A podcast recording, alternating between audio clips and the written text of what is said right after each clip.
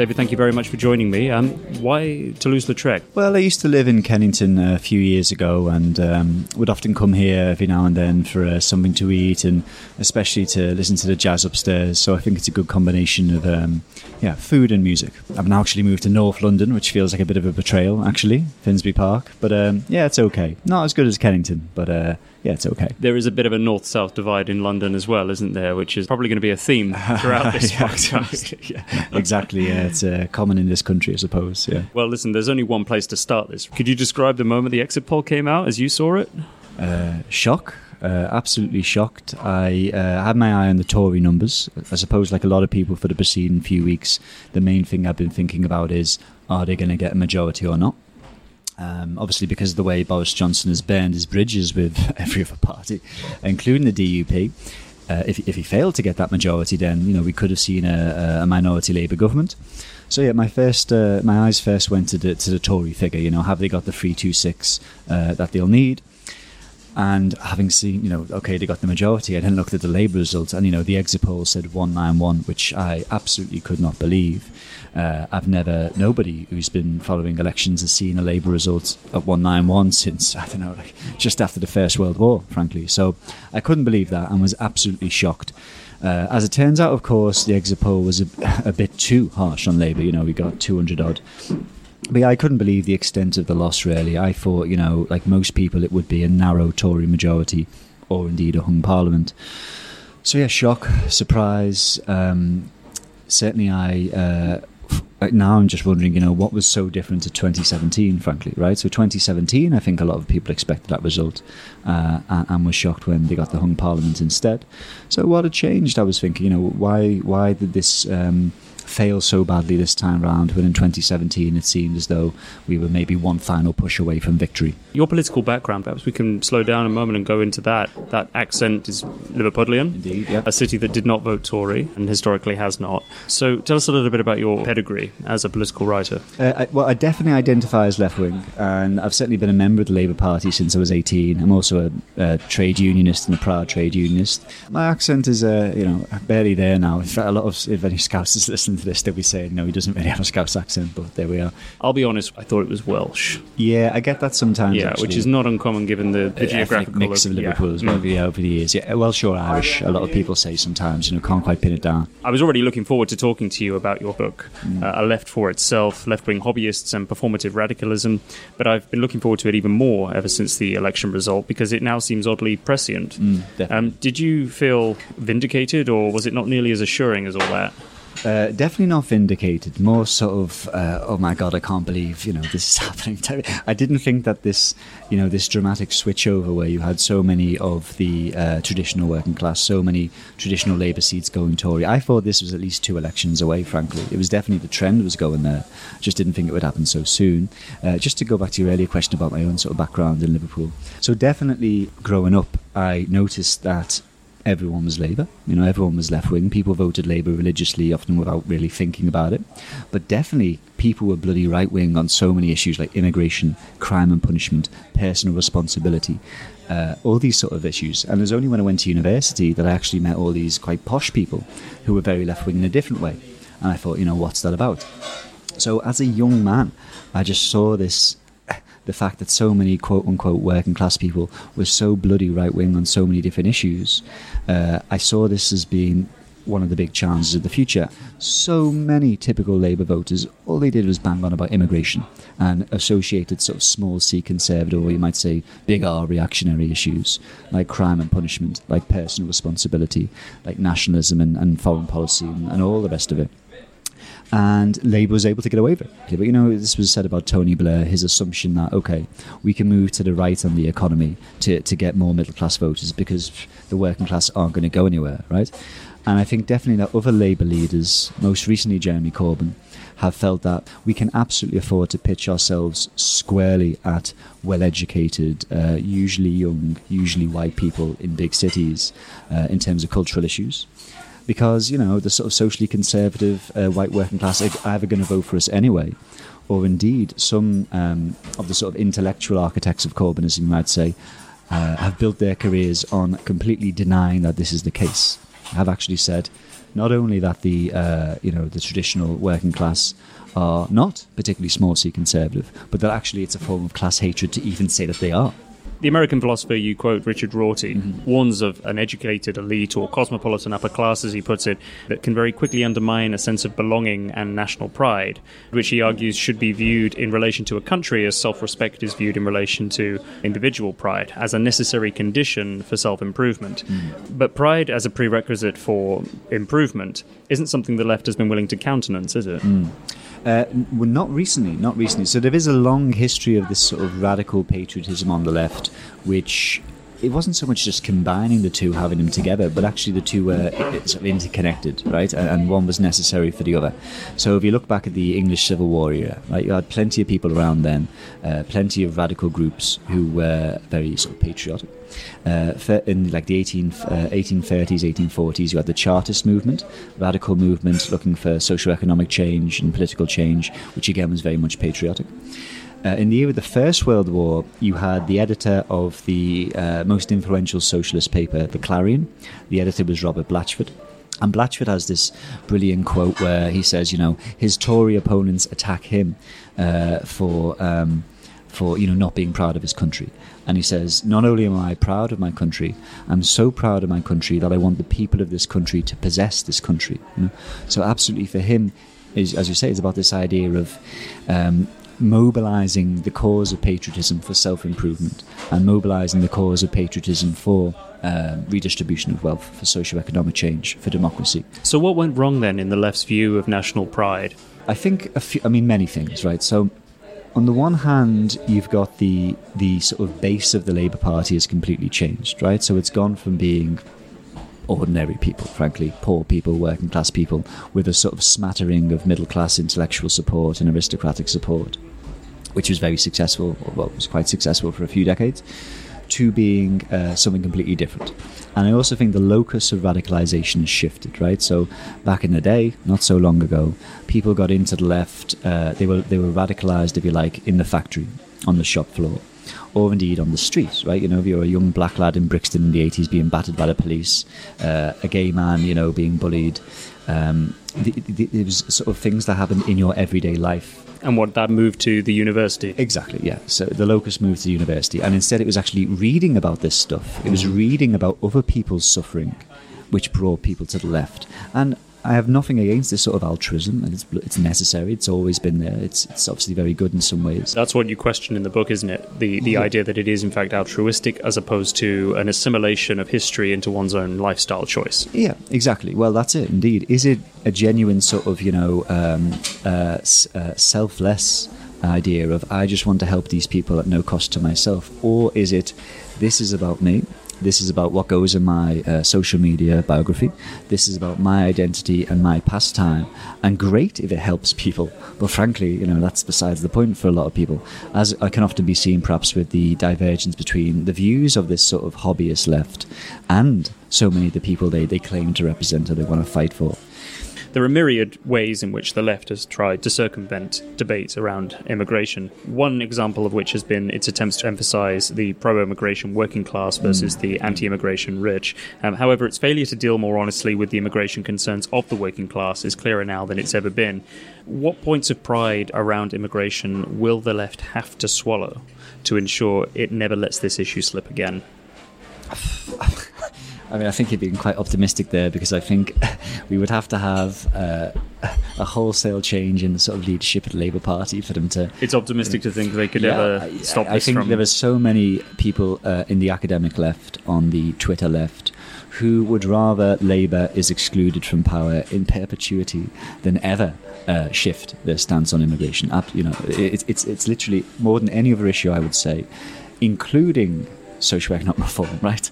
I think a lot of these people would rather privatise the NHS than they would restrict immigrants coming into the UK. It is such a totemic shibboleth for them. They associate any form of uh, restriction of immigration with sort of racist immigration policies, which is absolutely crazy for so many different reasons.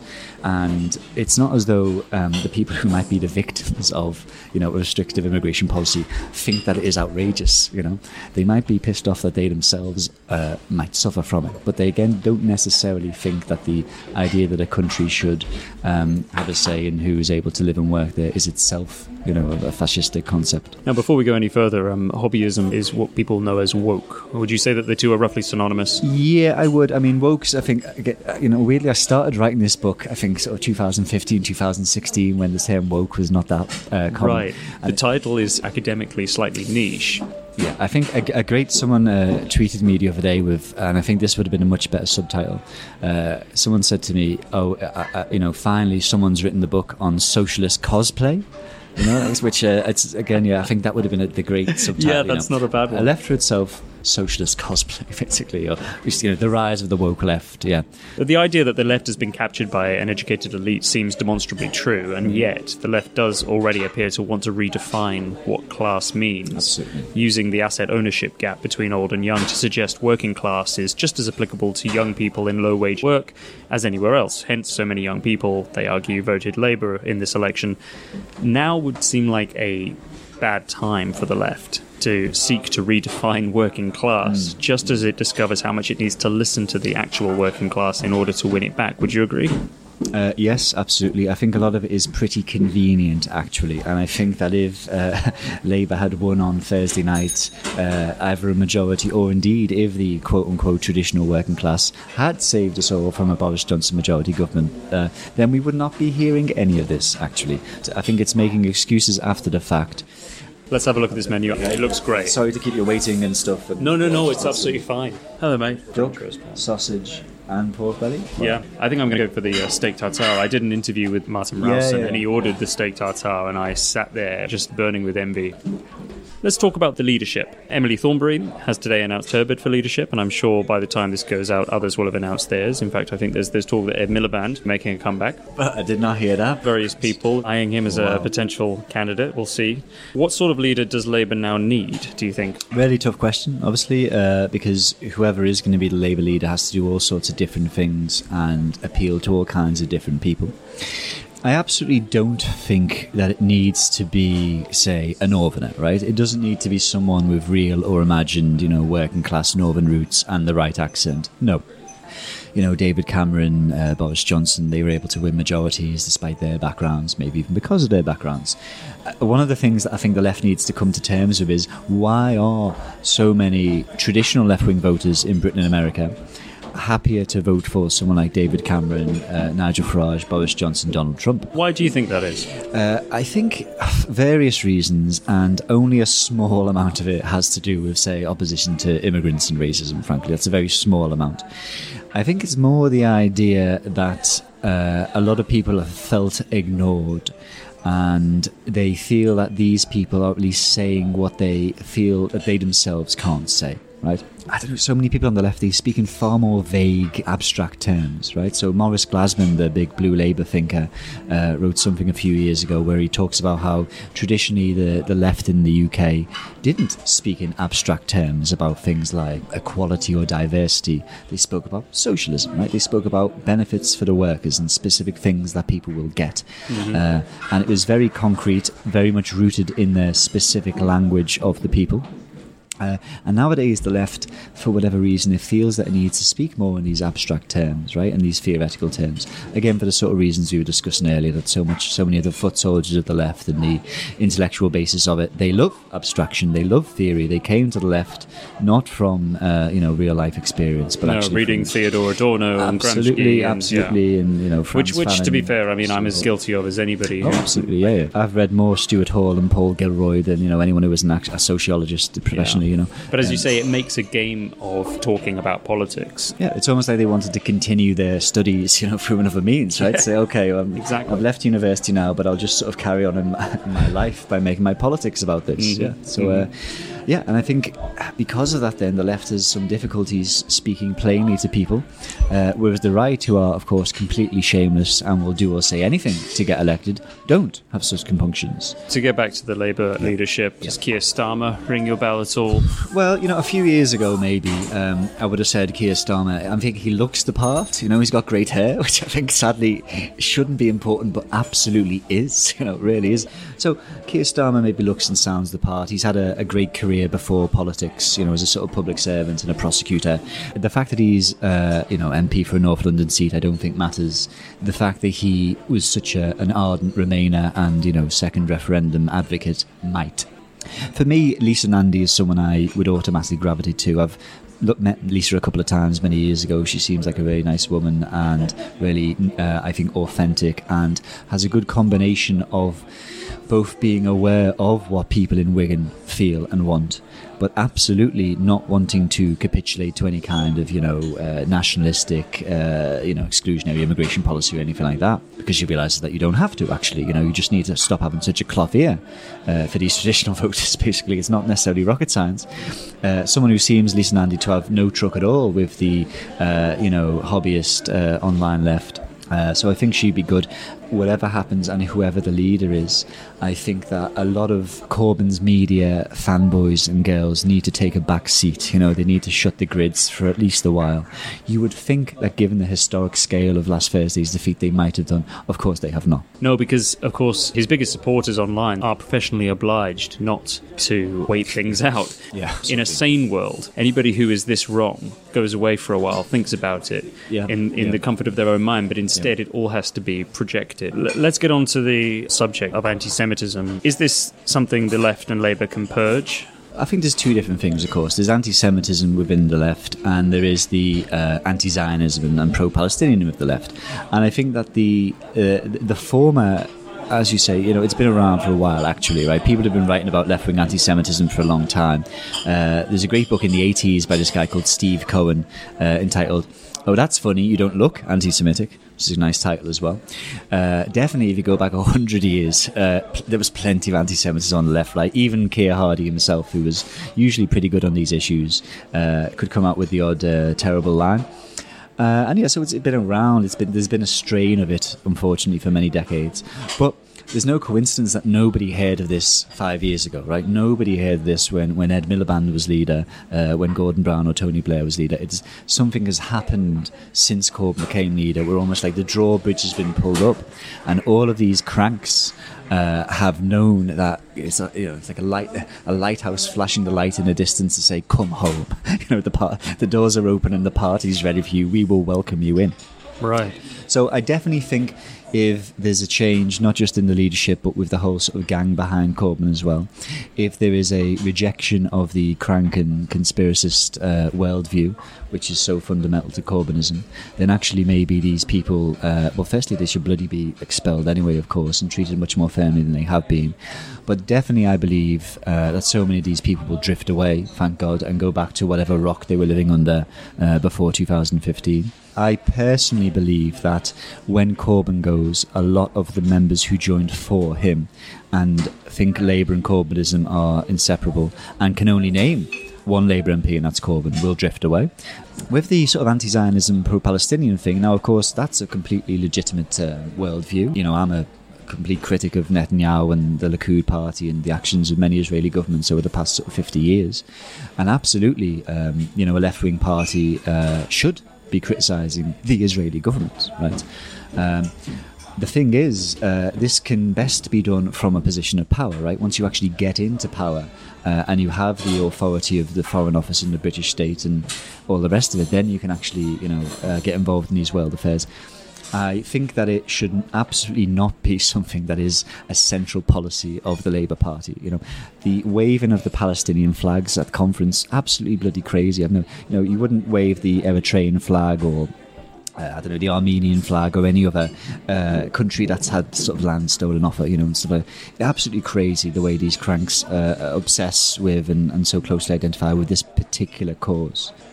Another form of identity politics we haven't touched on yet is sex and gender. Uh, so, not so long ago when I was at university, um, uh, trans rights, much like environmentalism, was something that people might pay lip service to but didn't particularly care about. You know. I think the, the T in LGBT was um, not particularly important even 10, 5 years ago, possibly.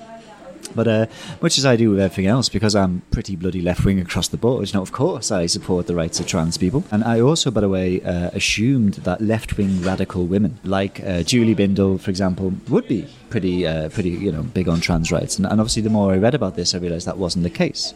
And I realised that lots of uh, radical feminists uh, were, were, had all sorts of concerns with trans issues. And my reaction to this was okay, interesting. I'm not sure what I think about this, but I know one thing it's none of my bloody business. And what shocked me actually was the alacrity with which lots of young men were happy to brand someone as a TERF, right? We were happy to say, I don't know, people like Germaine Greer, uh, Julie Bindel, uh, even poor old Peter Tatchell, you know, people mm. who had literally fought and bled and been beaten and abused. Suddenly, young, white, 20 something straight men felt entitled to brand them as TERFs and to, to, and to attack and abuse them. And I thought this was so indicative of exactly what I'm talking about, where the hobbyist left these performative radicals can use these issues as a way of making themselves seem more interesting, as a way of themselves seeming more radical, without any uh, jeopardy for themselves. But have you noticed that a straight white male can play off transgender against feminist as he will? That is, if he's coming from a conservative angle, he aligns himself now with the uh, so called TERF it's become a convenient place to as, completely as so often is, exploit right? this this moment. And, and, all of this done online, by the way, in yes. full view of everyone, just so everyone can see, in case they had any doubts, just how truly radical this white male is, you know, right, and how much right. of a hero he really is here, you know. Yeah, yeah. So yeah, absolutely. It's it's this one of these things. Like I think, as with um, uh, Palestinian rights activism, uh, whilst there are obviously many merits to it, I think they're perfect issues for this sort of hobbyism because you know traditionally on the left, uh, if you were if you weren't working class, people would say, oh well, you're you're not working class, why do you care, right? Or if you supported black rights or gay rights, oh well, you're not black or gay, why do you care? But actually, firstly we say Palestinian rights activism because it's so many thousands of miles away. You know, it's it's completely unfeasible to say to someone, "Oh well, you're not Palestinian. Why do you give a damn?" Because no mm-hmm. one is in the UK. Hardly anyone is in the UK, right? Um, and likewise with trans uh, activism, because so few people are trans, uh, it's diff- more difficult to say to the privileged white male, "Oh, why do you care about this? Because you're not trans." Well, hardly anyone is, right? So I think the perfect issues for these people to latch onto. Uh, for that reason. And also, as I said before, because it involves absolutely no sacrifice for them, right? They're not going to have to pay more in taxes. Uh, you know, they're not going to have to be disadvantaged in applying for employment or to get their kids into certain universities or schools. Uh, they're not going to have to maybe accept people into their changing rooms or toilets that they don't want to because they're male, right? So it literally doesn't affect them either way. So, yeah, as I say, I think it's such a perfect issue for this mm. sort of, you know, uh, performative online radicalism to indicate just how much of a hero these people are. All right, so finally, then, what do you think the Labour Party fundamentally got wrong in the end? And how do you see the most reasonable path back? Well, really tough question because obviously it's so easy to be wise after the event, uh, or at least it usually is. With this one, you know, we can say, oh, we should have done this, should have done that. But frankly, we have to be very careful at assuming that, uh, you know, it, could so easily have been better if we just tweaked a few things or did a few things differently. I think just in terms of the campaign itself, there were some problems, right? So I think that the manifesto was a lot less tight uh, and a lot less focused than the 2017 manifesto. I think often through hubris, right? From the assumption that, oh, we did so well in 2017, we can afford to be not just more radical, but sort of more uh, diffuse in our aims, frankly. Uh, and also, they kept seeming to add to it during the campaign. You know, it seemed to be constant new promises every week. Um, something I mentioned in the podcast the other day is this this promise to the WASPI women, right? That they would find 58 billion uh, to to help out the WASPI women. Now, again, we can debate whether they should or shouldn't uh, have that policy, but the fact that they seem to make this up on the hoof during the campaign, right? This didn't seem to be something they would do before, and they just came up with it during the campaign. It seemed, and 58 billion. Oh, never mind, just another 58 billion. So I think that was a problem. I think again.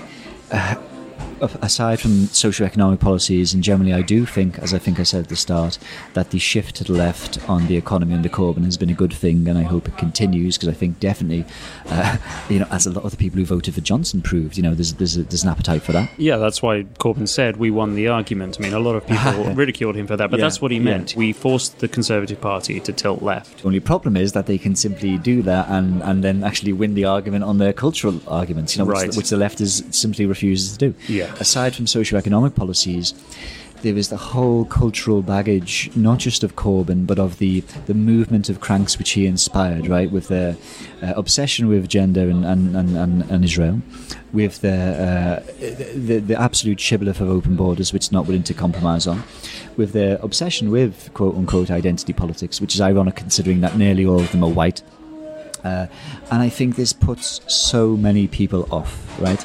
Not just the fabled white working class in northern constituencies. So many people of colour, right, of different backgrounds, are infuriated by this. Yeah, so many, I don't know, gay people, women, etc., are infuriated by this. You know, it really is such a niche, or has such a niche appeal uh, to people who've been very well educated and have read a load of post-colonial and feminist theory. And the problem is, it's very difficult to empirically um, categorize how, uh, sort of empirically measure how important these things are, right? One thing we can say is just it's been fully rejected by the electorate. But at the same time, uh, we know that most of the economic views are actually pretty popular, right? Again, look at the, the exit poll by Opinium, which said, you know, why didn't you vote Labour? 42% said Corbyn. Well, it's not just because of his, his beard or his allotment, it's what he is seen to represent in terms of instinctive anti Britishness, instinctive support for Britain's enemies, uh, open door immigration, uh, obsession with identity politics in the Middle East and gender and stuff, uh, fair or unfair, right? It is He is seen to represent a, a sort of student union type of politics. And that, I think, was the biggest mistake of the campaign and I'm not sure whether it could have been avoided, but it certainly needs to be avoided in the future. It's reassuring to hear a voice on the left with such a clear sighted view to what's going wrong and how it can be fixed. Cheers. So, uh, thanks very much, David, for joining me. Thank you. Thank you, Jack. Cheers.